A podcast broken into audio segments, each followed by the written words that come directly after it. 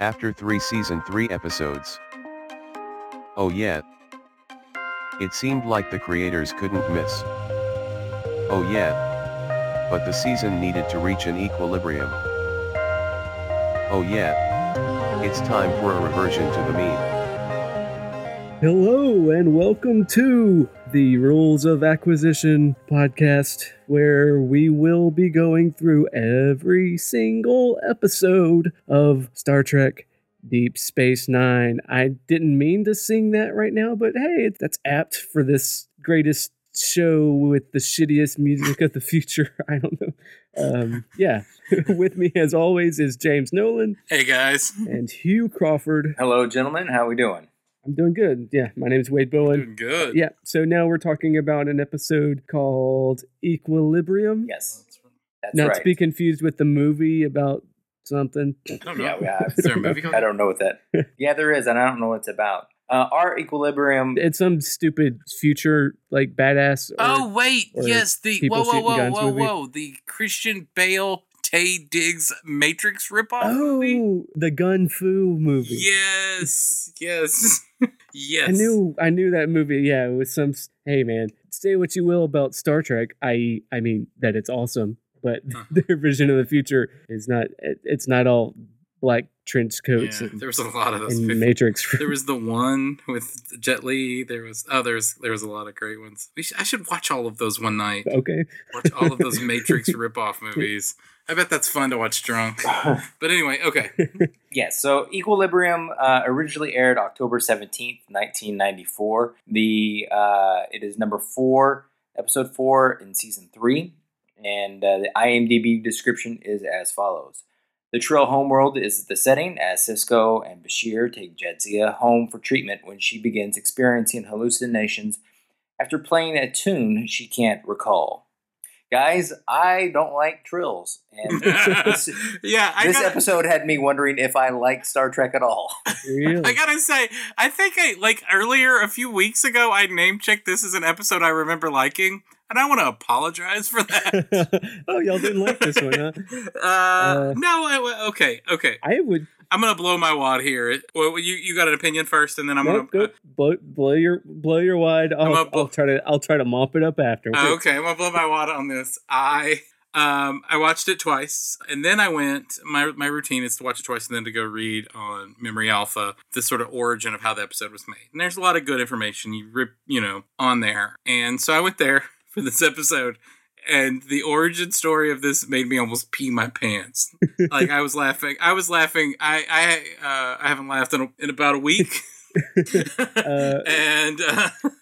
like, I don't know why that would be. We've had weeks and weeks to cry at this point. Yes, that's true. Well, after filming this, I haven't laughed in about a week, and I laughed for an hour. Okay, so the origin story of this movie is, or of this episode is as follows. Michael Piller went to go see a magician by the name of Jeff McBride, who is in this episode as Joran. Jeff McBride does a routine where he pulls masks off to leave a mask underneath. He rips them, and then there's a mask underneath, and that's his magic routine. And Michael Piller was so moved by this performance and Jeff McBride that he went and told his staff to write an episode based around this guy's magic routine. Oh my God, you're blowing my mind. You mean those are all practical effects? Those are practical effects that you're seeing. Just one shot, one take. There's no cuts. I think he played every masked man, and he played Joran Belar too. Well, whoopty shit. Yes. He told them to write it last season. And it didn't work. And even though he's not on the show this year, they still had to process it. This one is actually written by René. I'm gonna butcher his name. Echevarria. Yeah, that sounds right. Echevarria. René Echevarria, who's moved on. I mean, he's one of the great writers of Star Trek, and he's now he does real shows. Like, I don't know, he's a worker. He's like Brandon Braga and Ronald D. Moore. They're still working. Mm-hmm. So he created the show, the 4400, which I never watched or know anything about, but it's popular in Star Trek circles. Okay, so is that about the Jehovah's Witnesses? Maybe. I think there may be a Jehovah's Witness component to it. But anyway, so he wrote the first script. And they rejected that. And then Ronald D. Moore wrote a script. Eventually, it was a René Echevarria script. But it is a fucking mess, man. And like, it was all like the whole time Michael Piller was like, it's got to have the masks. It's got to have the masks ripping off the masks. So that was what I got this guy for the magic trick, man. This one has its faults. I'll say that, but I will say, and this is, hey, and listen, everybody, not all of us are on the same boat, but I will say one of the fault of this episode is not Terry Farrell's act. Oh, I think she actually does the best acting that she's done so far in this episode. Okay, I'll accept that. I thought you were going to say the best acting of the episode. And I was going to say that she was nominally better than Joran Belar, but no. I thought she was, I'm going to co-sign on that. I had no problem with her performance. I think she was actually good. She was actually really good in this episode. I concur. This is her performances don't sound, her reading, her line readings, or everything, nothing sounds hollow like her lines sometimes can from her. I thought, guys, don't fall felt like there was the normalization of Terry Farrell's acting. Okay, no, I'm serious. I'm serious, man. I'm not. Well, here's the thing. She is markedly different. Than she has been in any other show, and I think it's probably she's lived in the part. She's probably had some good coaching from Avery Brooks. I bet has probably tried to take her under. I don't know, because he's a great drama teacher from all accounts. Yeah. Well, what happens is all Star Trek, starting all the way back to the original, you're able to see some weird character algebra, and I've talked about this before. Like whenever Spock gets taken over by like spores and behaves differently, you're able to see Leonard Nimoy and how his range. Yeah. And whenever when Data Lore plays Lore, you get to see some range. You get to subtract the character and add the actor's ability.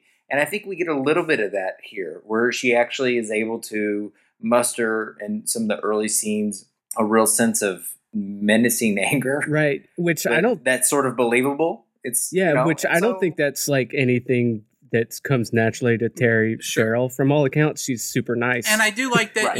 Right. You said menacing, and I don't disagree. I mean, I think that's some interesting stuff going on in that, just as a character work.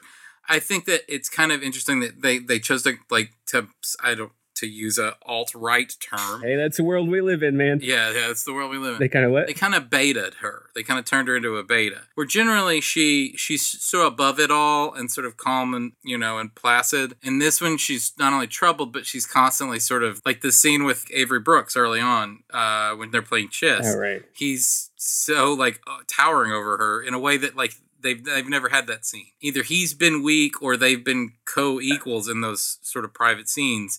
But this one's the only time where he sort of like overpowered her with Avery Brooksiness. And I mean, I don't think that was an accident of direction. I think that was, that was a good thing to show that she was just off her game. Yeah. Well, my general feeling with Terry Farrell is that sometimes the script calls you to go for a 10. Sometimes it calls you to go for an 8. Sometimes it goes, but hers is just power. She's got a range somewhere between 3 and 6. So in this, I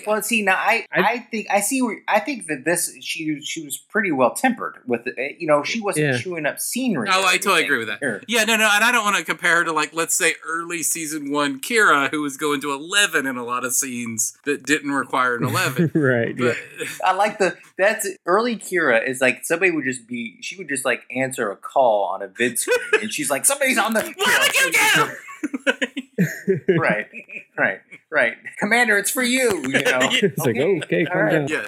The thing I noticed about, this is a real character episode where we're going to explore a character, and especially starting in this season when they want to really give somebody a big character chewing, like this is about your character's growth episode, they just turn them into teenage angsty, angry teenagers. They did it with Odo in The Search, and then that's kind of what they do here with Jadzia as well. You know what? I think she delivers with aplomb. I think she does a good job. And I've said like 5 times, I think we finally turned the corner here. I think she's fine now, but... Okay. I mean, I think she's as good as her scene partner. And I think she's fine in this episode. I don't think she's the problem with this episode. I think that she may have could have made the episode. Let's say if we're cruising at like a 6 on this episode. I'm using the same note. But let's just say we're at a mediocre. We're at a C. This is a solid 6. This is a C plus. Shut up, 5s and 10 is talking.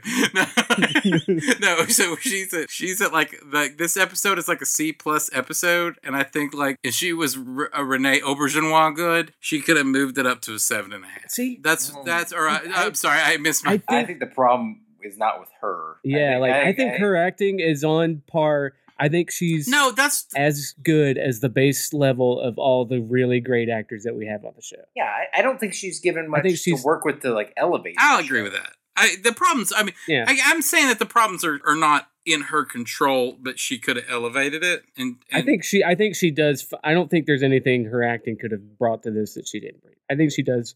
Okay. I think she does a great job in this one. No, that's fine. I mean, that's fine. I'm not gonna... I don't know. I mean, she's as good as she's been. So I don't know what to compare her to, but yeah, you're right. We can all say this is probably her finest performance on the show so far. Yeah, yes. we can at least yes. Yeah, and finally, is this the first Dax Center episode where they actually let her do the acting? No. Usually she's comatose. No, I think they had one more before where we were kind of surprised at how much she got. Oh, that was the shitty Cousin Oliver episode. Yeah, Cousin Oliver, the shitty what was that called? Arjun, Playing God. Yes. It was Cousin Oliver. Playing God, yeah. I know what you're talking about. Playing God, yeah. She's better than in that. No, this is a good enough performance that I'm sure somebody who's like writing the show Bible for Becker was flipping through TV. It probably turns some heads. We need to steal this girl from this show. All right. So moving along to, and actually, yeah, maybe you could take over from here, Wade, because I'm not entirely sure what exactly happened to that. Yeah, well, the cold open is also kind of sets up a little bit of what we know about Sisko, and he's cooking dinner for everybody. It's like everybody hanging out, being friends. And they're making a souffle. A green souffle. And then Odo is like, they're playing it for comic relief with him stirring. And then Kira, he looks like a child with problems. That's all I'll say. Yes. Are you saying that Odo's on the spectrum? I'll leave it at that. Like, he's pretty goofy. Let's just put it that way. And Kira thinks he's cute. Yes. She says that, and it's like, okay. Julian hates beets. Yes. O'Brien loves them or something. No, I don't know. No, O'Brien is not in this episode at all. He's off doing a sensor relay. Oh, yeah. He was like, if you don't want to honor my contract by giving me a line in this episode, that's totally that's okay. Fine. I don't need... He's doing something with a sensor relay online and in the upper polons. Yeah. No. That's what Dax was doing. That's right. Yeah. I watched this episode yesterday. It's not as clear. So... she's getting the sensor relay online, and out my all the time when she said that, I was like, wait a minute. Isn't that O'Brien's job? But whatever. Yeah. And then she finds a batleth guitar. a Casio batleth guitar. Yeah. And then finds a stupid song. And she proceeds to play like either a rock set ballad or possibly a later Richard Marx work. But like something that was very adult contemporary synth line. Right. Which just goes to show, just reiterates my point that in the future, music sucks. Yes. All these composers play. Yeah. Yes. You know, and it makes me appreciate fucking Beastie Boys almost. Yeah. And those other movies. I was like, this makes me appreciate the Beastie Boys too. I don't understand how, but I get it from the last JJ Trek movie. Okay. Yes. Sure. The last Kelvin. Or all three of them, the Beastie Boys. That is true, the Kelvin. They're in every Kelvin movie, but whatever. Sorry to make you remember those exist. You're some more hateful nerds out there. We're Kelvin friendly, aren't we? We're at Kelvin. We are, but there's probably at least one listener to the podcast now. And if that's the case, you should definitely give us a call and voice your dissent about the Kelvin. Yes. We are a Kelvin friendly anti-Voyager podcast. So No. I'm saying it. We're anti-Voyager. No. Fuck Janeway. No, I am not anti-Voyager in the least. I am pro-Voyager. Chakotay can lick my chode. I think I'm the only one who's seen every episode of Voyager. You're totally right. I can't get through that. I remember. Yes. So Voyager has its strong points. Okay. I think it has. I got us on a digression. Yeah. I'm sorry. There are good things about it. Okay. Well, where were we? Where were we in the plot? Okay, so we got past. Oh, she turns out that she has a mild freak out because she doesn't. She's never played the guitar batleth well, and all of a sudden she's Wolfgang Amadeus Dax. Yes. Yeah, if this song's Twinkle Twinkle, there's a mild. Well. Right. But yeah, she can't remember where the song, and none of her other hosts were musicians, so it's and weird. The mystery of that is the end of her cold open. Yeah, so it draws you right in. Oh, yep. So then you have like several scenes of Dax going through her day, being moody, uncharacteristically moody, and like antagonistic. Yeah, they're playing chess. Yeah, and she's constantly humming the Richard Marx song. He's like, yeah, do you mind? Yeah. Yes. There's several nice scenes. You're right. She pisses off Sisko, and then she pisses off Kira. Oh, right. It's got a nice little progression, and I think she ends up pissing off Bashir, right? I don't know. I thought it was cute when she threatened Kira. Kira has killed many naked Cardassians. Yes. As a child. And I don't think Dax would be that big of a deal for her, yes. Really. Yeah. So it was kind of cute that she just kind of like, you know, humored her a little. She's got the lifetimes of seven boring wives. We've seen her fight with a batleth. Yes. And then on the way to Kira or just after the Kira fight, O'Brien might not be in this episode at all, but Quark gets his one line of the whole episode where he had to sit in makeup for 4 hours to come out and bump into her and say, "Is there something wrong, Lieutenant?" Yes. And she's like, "I'm pretty sure Dax sent O'Brien an angry work email before she went off on somebody else." Yeah. Or just that terse. Yeah, I don't need. Do not CC me on this group email anymore. Right. Okay. He's gonna come back next episode bitching about some security thing he had to do because they couldn't send Odo or something. Yes. So poor Armin Shimmerman had to sit in makeup for 4 hours to say one line. Yes. Yes. Because he's gonna get his work done, and he probably never complained. Yeah, I'm sure he did. Armin Shimmerman. He seems like a hell of a guy. Yeah. So, Darius Dax, fifth host. Yeah. They need to go see her primary character. Yes. But they need to, like, yes. They need to go see his, you know, Bashir's out of his depth with the symbiont Trill physiology. Yeah. And so they have to go back to her, like, pediatrician. Yes.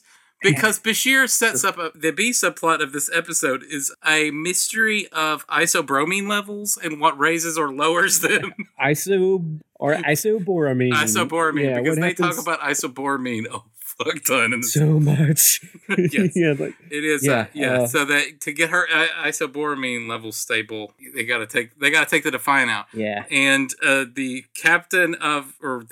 commander of the space station in the front line of the newly started Dominion War, goes on a holiday to go get some medical records. That's what bugged me the most is that whenever a captain or a commander, in this case, has a deep personal issue, and this almost always happens. I mean, Kirk went to planet Vulcan whenever Spock went through Ponfar. Yeah. I mean, every episode, every series, there's an episode where, you know, the whole crew is dragged away because of one individual's well-being. Mm-hmm. They're still really close to the responsibility. So, like, if there's a problem on Vulcan, Kirk could beam up to the Enterprise and attend to, like, the ship's business. Yes. Yeah. He just left. Like, I'm sure, like, he could have monitored the situation. Right. They've got duties. Yeah. He could have monitored the situation from, like, a phone call or a work email. Like, Bashir could have sent him an email explaining what, you know, the updates. But he gets on and, you know, he can't do it. He's literally just going to sit in a waiting room. Like, this was the most baffling. If this is going to be an issue for you, Hugh, we've got, like, 4 more seasons of this. Yeah, this is before they figured out this is not art television. This is not prestige television where everything makes sense one episode to another. It's not quite there yet. Right. We're somewhere in between. I guess this is the one case where having the lead captain or commander on a stationary station is sort of a disadvantage for your storytelling. Yeah, serial storytelling. Yeah, you could throw it as like, yeah, well, he's not even a captain yet, so he can't even throw his weight around, right? But the thing is even if the problem is it interrupts the overall arc, and that's what we like about it so much. If it was just an Alien of the Week show still, he could actually have one throwaway line about, you know, making sure that so-and-so's got it covered there while he goes and tends to this because he's such good friends with his old friend Dax that it means a lot to him. I mean, you could do it. Right. Well, that's the thing. But it's so weird that we have this imminent danger back on Deep Space Nine. It's like palpable for the first three episodes. Mm-hmm. And then all of a sudden, you know, she has to go see her pediatrician, so you go along with her, bring a stack of magazines. Right, but they're also like, he's like his super old best friend. But yeah, it's like we're a hybrid somewhere between an episode of the week and like an, I mean, I don't know if the show ever becomes more than that. Like something in between, they still try to do their episode of the week a little bit, but then they have these long arcs that they do. So yeah, it's like... No, I agree. This is, a missing link of television. You have to have change of pace episodes, and the idea is probably you want those to be with your peripheral characters, where they can get like a leave of absence and then you follow them. But the idea that he took the ship's doctor, yeah, which makes some sense, but still... He's the doctor of a space station and a... I don't even think he's got a complement of nurses like a regular starship does. I literally think you have to go to the bar to get patched up if you get hurt with your shoes on. The jump jaw stick guy's going to like rub a jump jaw stick on you. Yes, and say some Bajoran religious... primitive Bajoran. So it this, just for that, because we're now in the Dominion as the situation normal here, it's weird because this was the first time where I was like, oh, why are you doing that? Like, that makes no sense, but okay. Yeah. And I get it. It's so that Avery Brooks is in the episode. Right. You know, but yeah, which was a major complaint we had last season. So I get that they're trying to fix a mistake. It was just, that part was clumsy. Yep. Then they have, like, in transit, they've got Sisko in his blue pajamas, and then she shows up in her purple evening gown nighty. Not Sisko, Bashir in his blue pajamas. I'm sorry. Yeah, I'm bad with names, if y'all haven't noticed, if you've been listening to the podcast. I noticed it because... Bashir is in his blue pajamas. Yes. And he was sleeping, or he was reading in his bed. Which brings me to the question, has anyone ever, when they sleep in Star Trek, does anyone ever have a... They don't have covers. Yeah, do they have a blanket or a feather bed or anything? Like, in the future, did we evolve beyond needing a comforter? Yeah, apparently not. I mean, Riker had sheets on his bed, right? Because he had to change them all the time. Oh, yeah, because...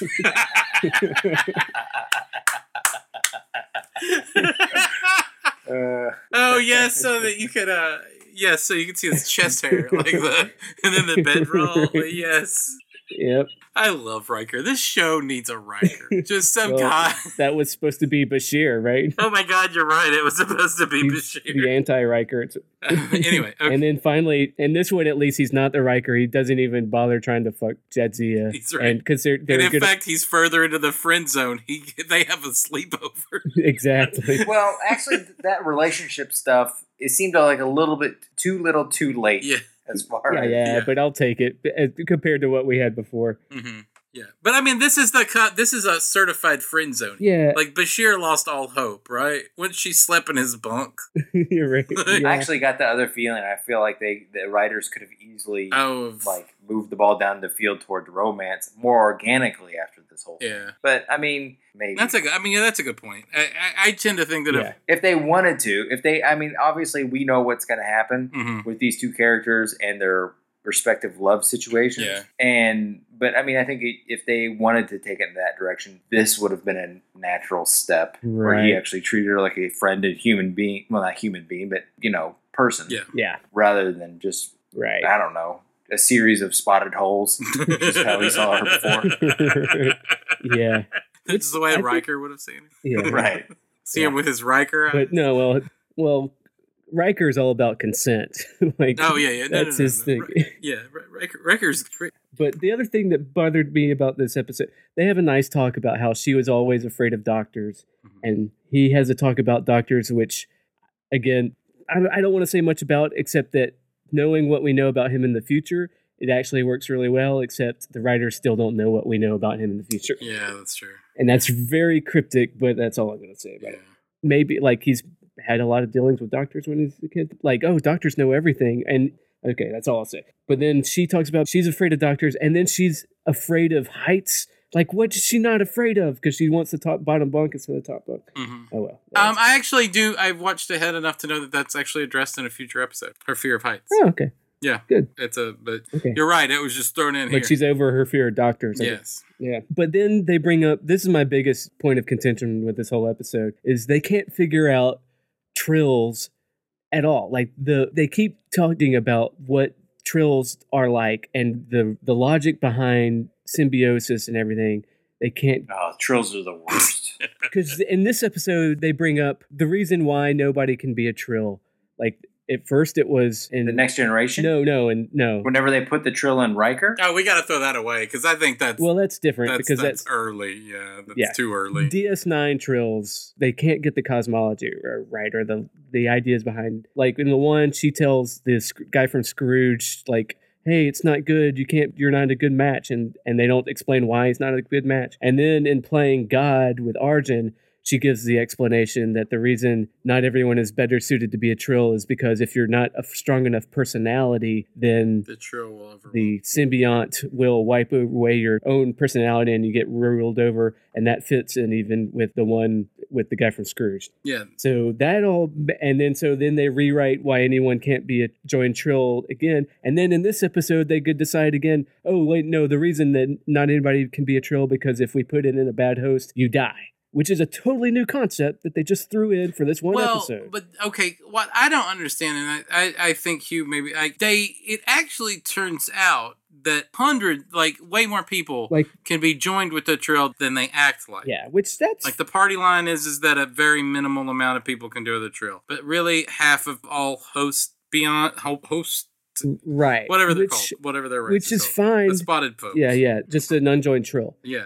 Like, the leopard folk. They can take... Right. But then if everybody can take one... Which is fine. Yeah, you're right. Because then that even gives a good, the moral question that they set up at the end of it is a very Star Trek-y kind of, do we interfere? Do we kind of question they ask? Sure. But it only... If they'd had 3 seasons of this being a thing... then it would make sense for the fact that anybody can be a joined Trill, or half of them can. It would be a big reveal and oh my God, this changes everything. But it doesn't, because this is the first time we've learned that not everybody can be a Trill. Right. Well, you mean biologically. Like medically not able to take the isoboramine transfer bridge, whatever fuck. Right. And yeah. Okay, so, but the problem in this episode is that they gave it... They went through the proper channels. They didn't fuck up or anything. They went through the proper channels, but gave the worm to Master Magician Jeff McBride. Who's a murderer. Yeah, who was just a shitty person. Right. And so then he became a shitty person. Then Dax became a shitty person. That's not, the flaw was in your fucking vetting system, not in the system of the Trills, right? Like the isoboramine bridge capability, right? Right, yeah. Okay, so my problem with the Trills is this is never addressed ever, is how in the world, from an evolutionary... Oh, that I can hand wave away.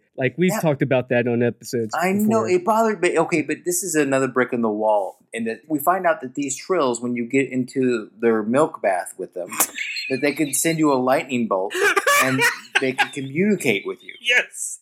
Okay. Yes. So what we have to suppose is somewhere along the evolutionary scale here, a prehistoric Trill got into a milk bath with this worm that looks like a brown turd. And it said, they suggested that maybe that they put me in your belly and maybe, maybe things would be better. That's how they started this culture. I mentioned this before in another podcast that I thought the way I thought it was set up, and I don't remember if this is just me making it up or if I actually heard or read this somewhere. It's somewhere deep in the past, you had the symbiont slugs and the regular Trill unjoined. And there was some sort of devastation to where the slugs were going to die out. Because they can do the psychic lightning bolts, they made an agreement to save this other race that they would join with them. And then they found the benefit that they could carry on their lives or have their memories kept, which that makes sense to me. And the fact that it's not even a evolutionary, pure evolution. It's they had to get technology involved to figure out how to make them work. It's a medical operation to join a Trill. It's not just something that happened completely naturally. Right. I guess that's what bothers me. If that actually is interesting, and it brings up an interesting analog with when are we human? When we're in a post-human world, in our next step of our evolution. There's some interesting things that could be asked if that's in fact the story. But that should be the first thing you say about Trills. That, how this came to be should be the first thing, and maybe you do a soft reminder. Or just some episode where they have to, like, where she's telling, like, some story to little baby Trills, and it's, like, their origin, you know, it's back in the long, long ago. Right. Yeah. Trill Prime the Great or whatever, like. Yeah. Right. And then, like, and they could be still led by the first Trill that ever joined. They could have kept that Trill alive for 40, 50 generations, and that's still their, you know, their monarch or whatever. Right, right. It's just a little, yeah. They find Dr.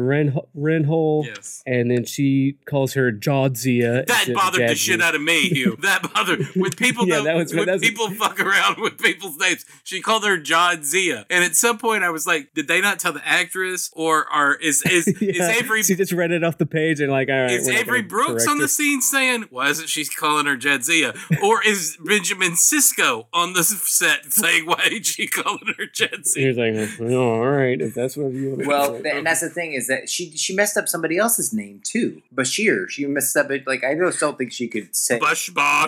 Yeah, Bashir. Dr. Bashir. She could only say Bashir. Like Dr. Yes. Mr. Harmon. But okay, so that woman bothered me. But okay, so let's just talk about the whole. And then they go, I was just like, we have to get to the Guardians. That's exactly what I was going to talk about. Because then they go. Can we talk about these people? So they're essentially like a Trill fan club, right? I like the Guardians. They take care of. I think they're like an order. They're like a scientific order. Yeah, they're like monks or something. Yeah, yeah. And they take care of just there are Trills that have never been joined to a host.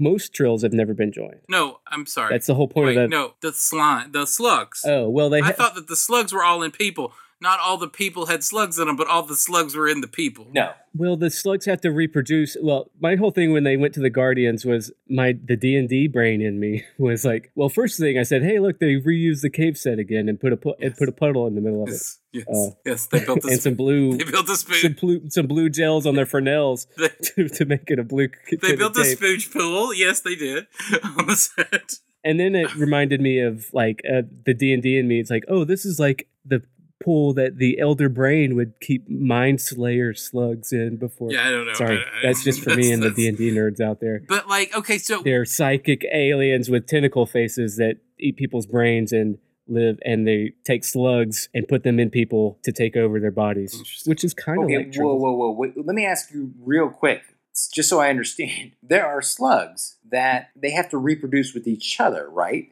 Right. So there's slug sex going on. In the Once you are in a host, your days of slug sex is over. Yeah, wait. So the slugs fuck? Yeah, that's what those are mating. Well, that's how they make more slugs, right? I thought that they just weren't making any more slugs. They're at a zero replacement level, like, breeding system. Then why are those slugs in the bath? I don't know. Yeah, that was my question. Then you would eventually have maybe they reproduce very slowly, but they have to reproduce. Otherwise, it's not tenable. Maybe they. Why not? Why wasn't there? Let's pick a random number. Let's say 44,000, 4,400. Why isn't there just 4,400 slugs? It was that way 4 centuries ago. It's that way now, and they're still the same ones. They live forever as long as you keep killing the spotted people. It just bothers me that. You have your day in the milk bath, and you're living your life, and you get to have sex with other slugs, and then all of a sudden you have like a job, right? You're like these human responsibilities, and all your days of slug sex are over for 800 years. Not necessarily 800. You can just until they kill the spotted person. Well, maybe it's like you to get out and go have sex. Yeah, and then they put you in a new spotted. They have to put you in a new spotted person right away. You don't get that. Like you don't get shore leave. Yeah, after you get out of this. If you get out of if a slug's outside of a person after it's been implanted once, well, maybe it could go back to live in the milk bath. I don't know, but is all cheated. Why? Here's my new theory. Okay, in a post-scarcity Federation world, which they're part of the Federation, you can do whatever the fuck you want. Maybe some slugs would be like, I don't want to be in a person, that's gross. Let me just swim around in my milk bath. Exactly. I want to live. Don't they have some autonomy? I can't speak. So wait, these are Luddite slugs.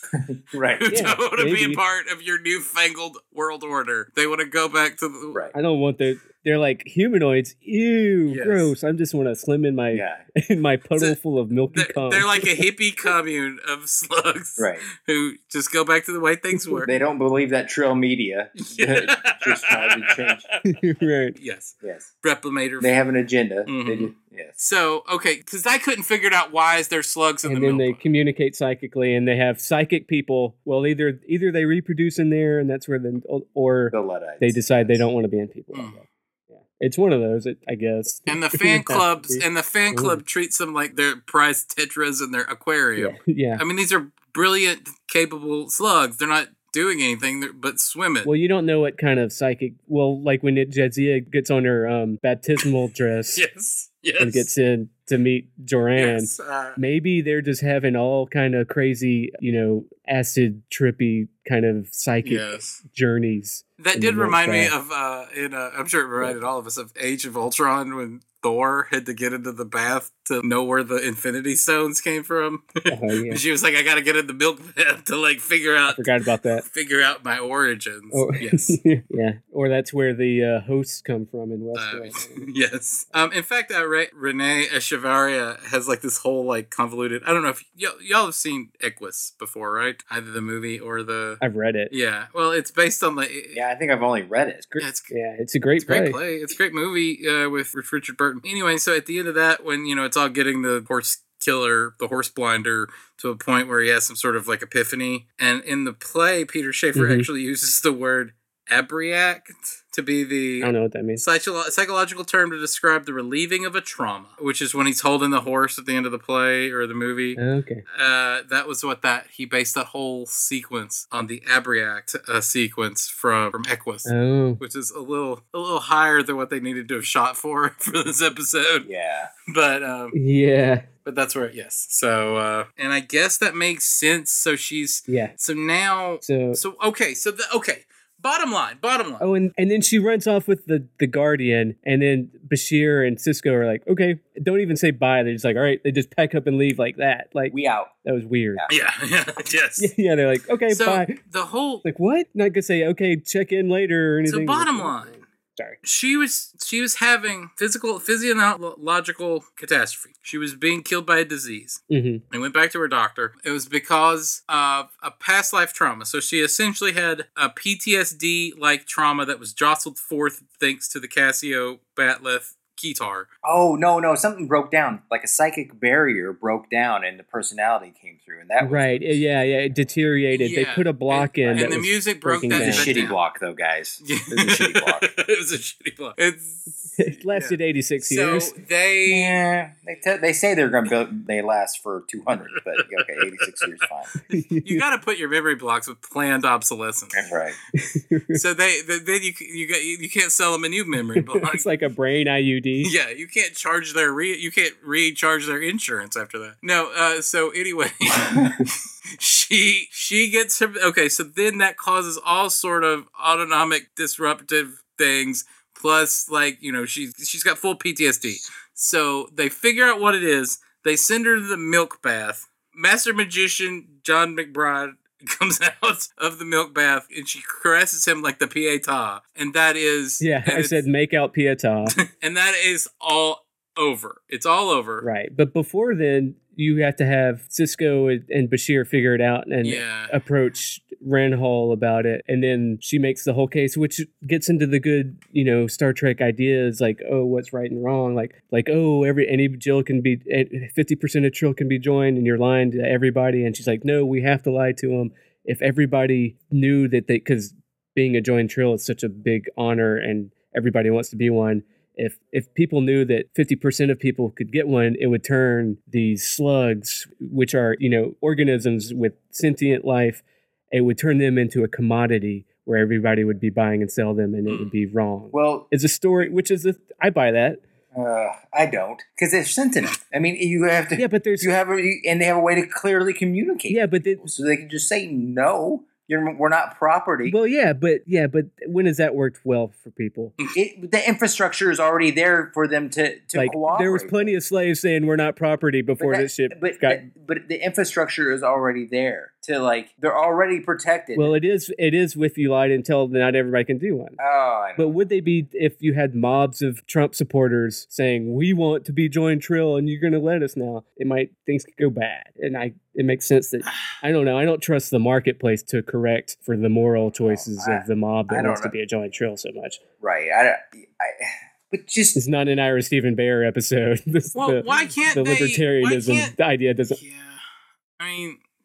It's a mess. You're right, but then lying about the nature of it, like that's just going to be as disruptive. Would it? It hasn't been. It's worked well, unless they go and tell about... Really, like people have left that program broken people because they washed out.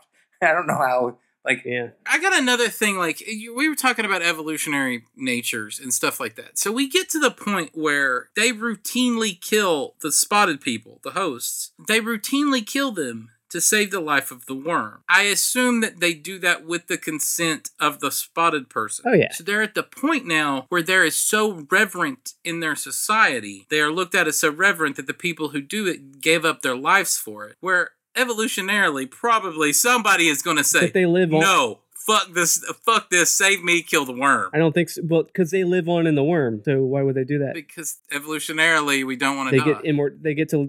That's why you want to live in a worm.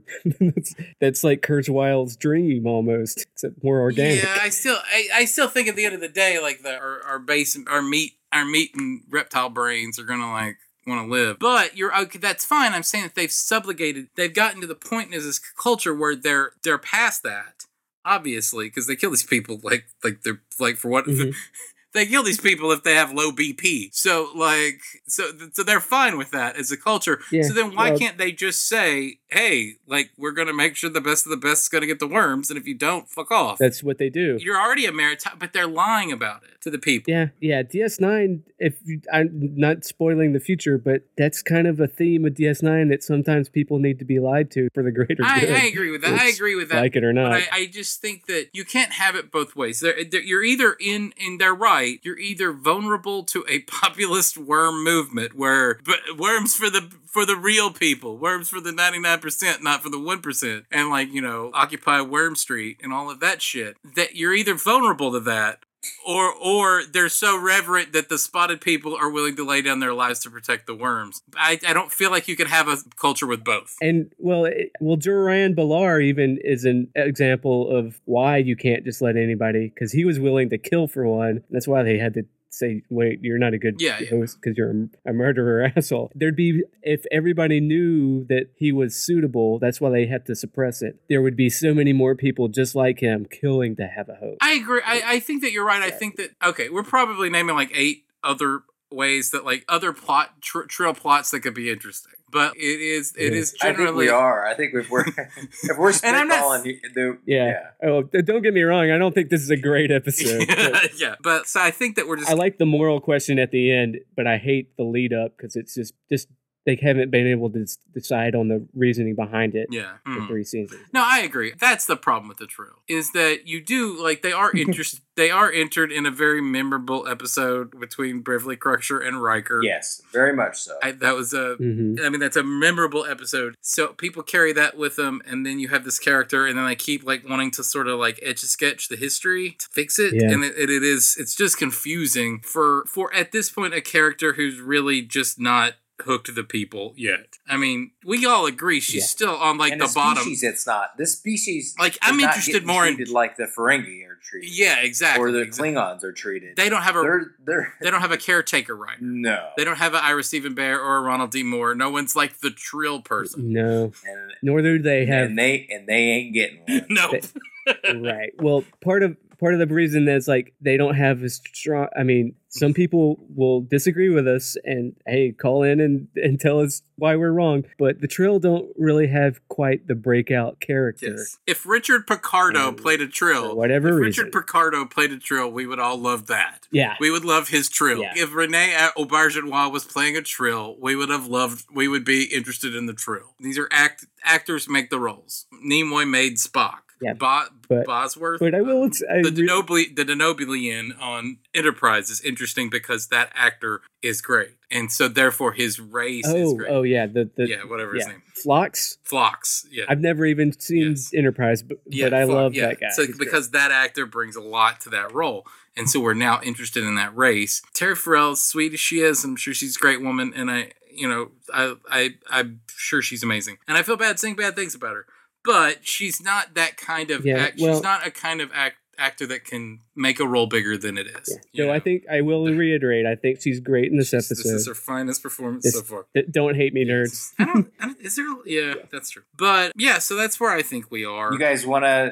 You guys have any final thoughts before we dive into the great IMDb grade? And then they have the final line saying at the end, it's like, if you want to know who you are, it's important to know who you've been. It's like, that's like a bumper sticker. All right, it's very line that you could, And then it fades out with her playing her dumb guitar, and then, in the future, music still sucks.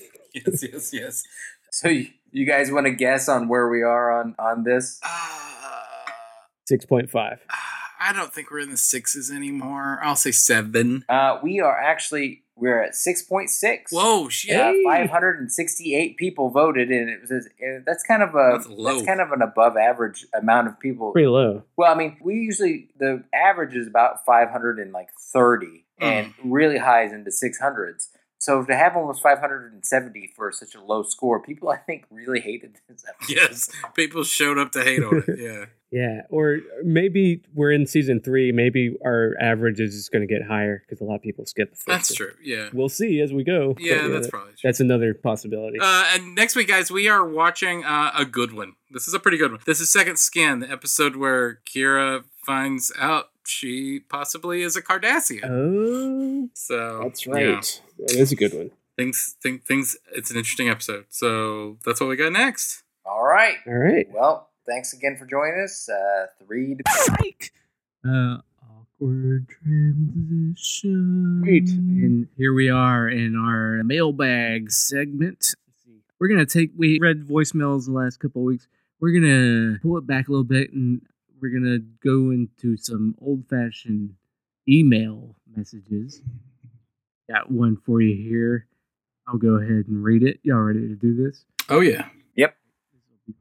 This is from Robert. And Robert says, I am behind on your release schedule, so I am just listening to the episode on The Wire. Yeah.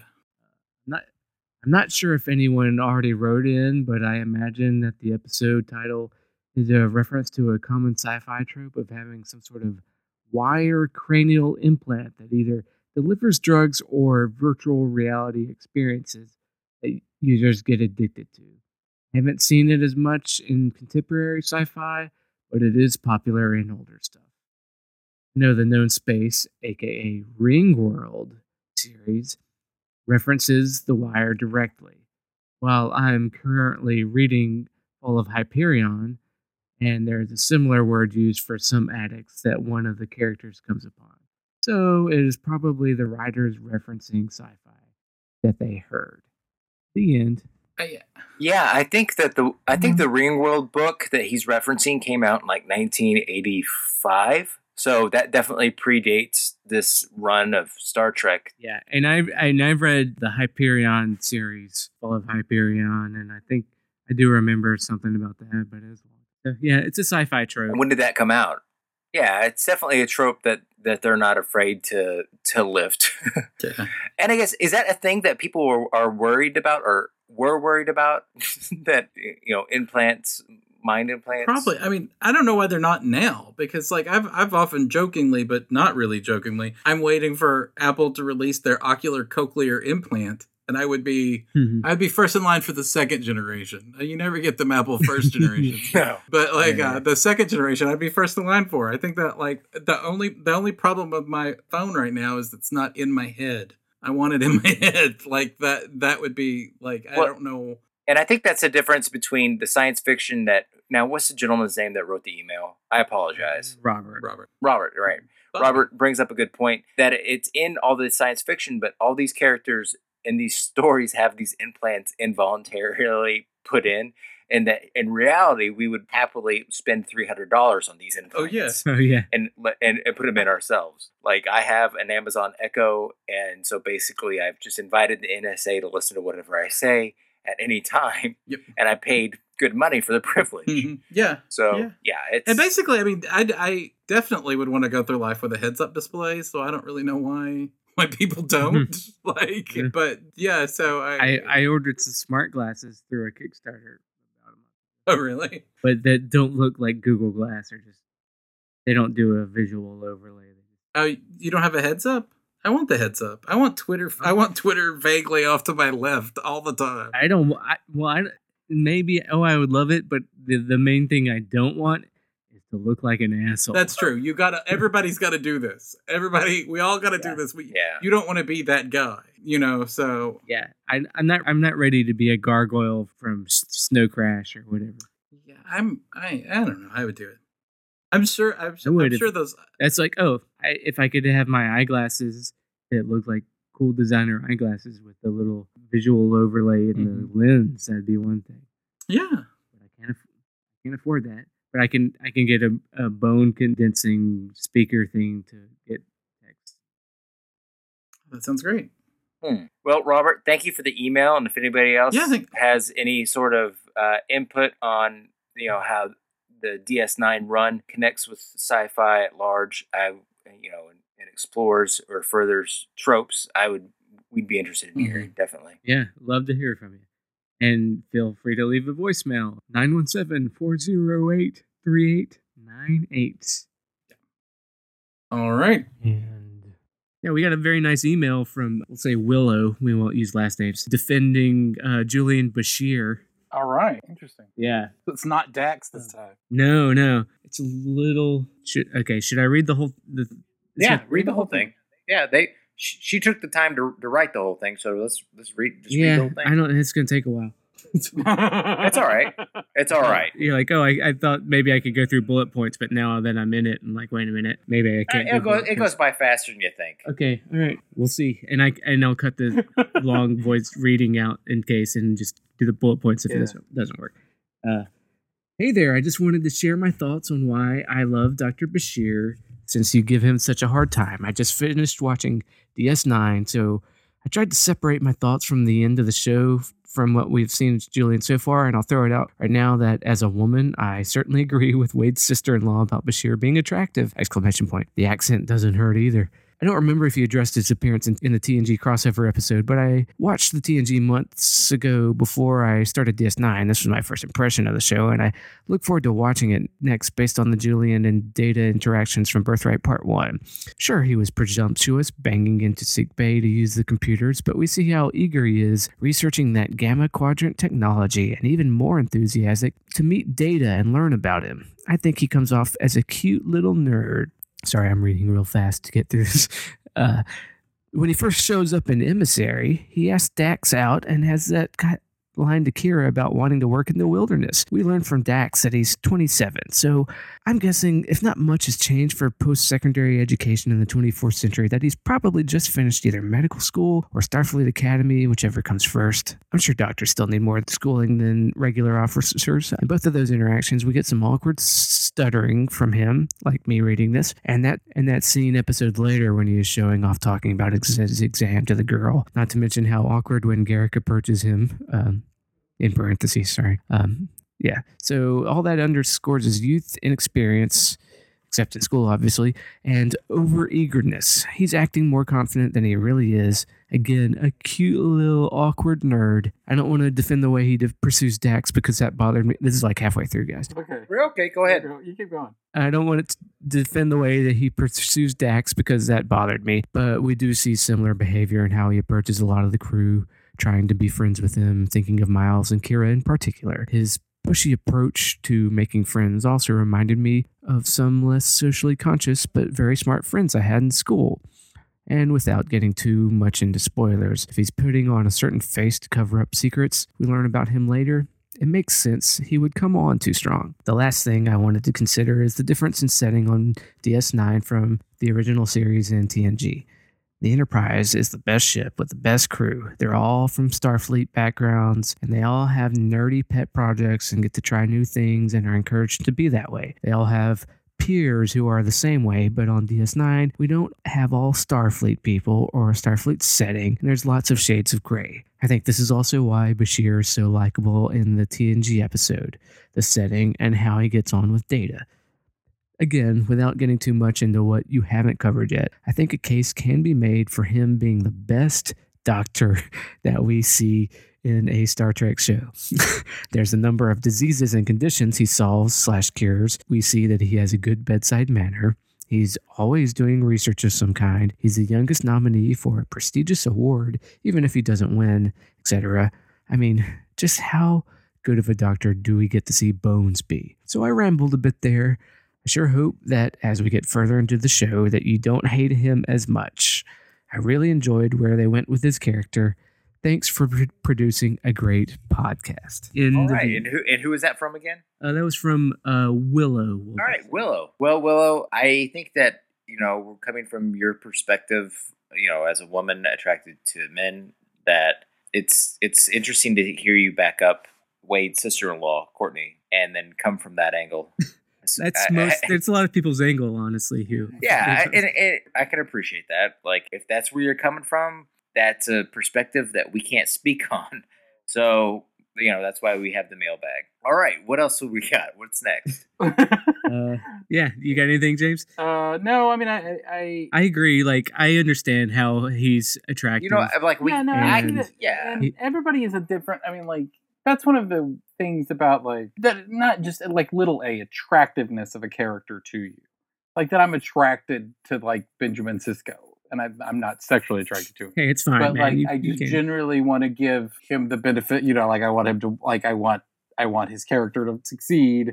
I'm bought into his mission and his hopes and desires, and that just never. I know that super never happened for you, Wade, and that happened to me less with Bashir than many other characters on the show. And I think that he was just poorly... I think the show goes out of its way to make him annoying to me, and I don't know why they were making those decisions in the first couple of seasons. Well, there's no accounting for taste. Yeah. Yeah. And so I think that there is some of that there. Yes, there's many actresses on many shows that I give the benefit of the doubt to, probably based on... Yeah. In every facet of the word, the definition of the word attracted to a character that outside of necessarily what I should be in the moral context of the show. Yeah. Maybe moral's the wrong word. In the situational context of the show. Sure. Yeah. I mean, you know, and I didn't actually really mind Bashir until we went back on this rewatch. Like, I remember later, and like we've talked later, we like him more. Hugh doesn't. Yeah, I do. Some of us might. I like him more later. Yeah. All right. We'll see. I got my heart. Listen, Willow, I got my heart open to Bashir. Okay. I'm gonna go in with eyes wide open and an open heart, and we'll see what happens. With eyes wide open. What? All right. Well, for all of us here at the Rules of Acquisition, we'll see you next week.